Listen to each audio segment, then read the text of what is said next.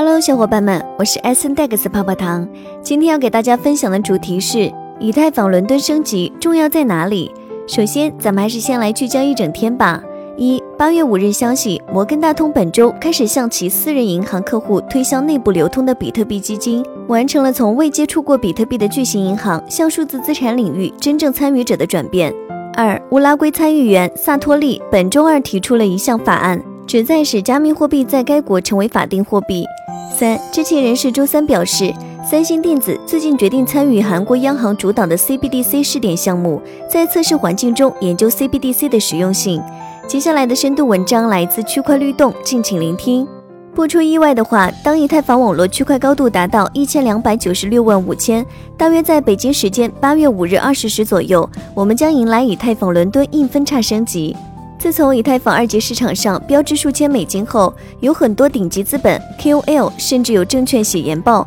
去论述和畅想以太坊的价值能否超过比特币。在他们列出的论据中，八月五日的伦敦升级一定位列其中。对于这条全球市值第二、生态最丰富的去中心化网络来说，这是近几年来最重要的一次系统更新，也是在以太坊迭代到以太坊二点零之前最关键的一次升级。因为在此次更新中有五个社区体验会被嵌入到以太坊网络的代码，而 EIP 幺五五九的执行是绝对的主角。从以太坊出生便存在在交易逻辑，因为 EIP 幺五五九的出现彻底改变以太坊网络中用户发起的交易需要被矿工打包才能完成，而当多笔交易一起出现在矿工眼前时，矿工按照竞价逻辑，即哪位用户给矿工的 gas 费用多，就先打包谁的交易。这在以太坊的六年里一直没有变过，但问题是，当用户数量越大，以太坊网络交易越多，用户需要给出的 gas 费用越来越高。为了交易能够成功入块，用户们打起了 gas 战争。EIP 幺五五九是由以太坊联合创始人之间合作提出的以太坊交易费机制改进提案。二零一八年八月，威神发表论文，从经济学角度阐述了现存交易费机制的问题，并且提出了解决方案雏形。由于交易费机制调整将影响以太坊主要的利益相关群体，如用户、开发者、矿工、钱包等，所以 EIP 幺五五九提案直至三年后的二零二一年伦敦升级才得以实现。本质上，EIP 幺五五九将 gas 费用分为了两部分，一部分每笔交易必须支付的，根据上一区块的基础费和区块资源利用率计算的基本费率；另一部分则是由用户选择性支付的优先费率。对于基础费率来说，当上一区块利用率高于百分之五十时，基础费率升高；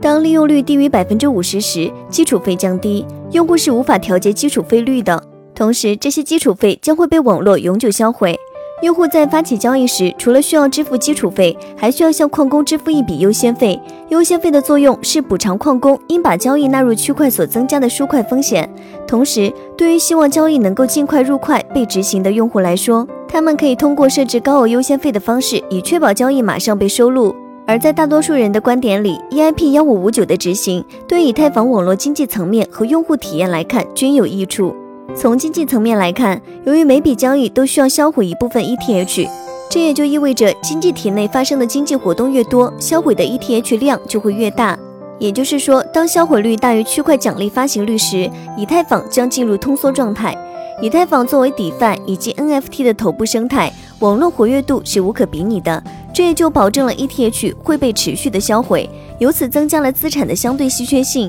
这对于资产的价值储存性质来说是十分有利的。同时，当人们不断使用网络时，大多数用户需要从公开市场购买 ETH，这也就保证了 ETH 源源不断的需求量。而反观卖盘，由于基本费会被销毁，矿工得到的只有优先费和区块奖励。这也就意味着来自矿工的自然抛压被大幅削减。从用户体验方面来看，用户无需深入了解交易费机制，只需按照钱包的预估进行付费，就能得到最优费率和预期的结果。这无疑提升了以太坊的用户体验。当然，并不是社区所有人都赞同 EIP 幺五五九的执行。据统计，矿池对该体验的态度反对的算力占比超过了百分之六十二。因为长期来看，EIP 幺五五九剥夺了矿工这个群体从以太坊成功中获得的收益机会。不过，提案的执行并不会受到矿池反对的影响，代码仍会按照计划嵌入。于是，也有以太坊会分叉的观点，但目前看分叉的概率并不大。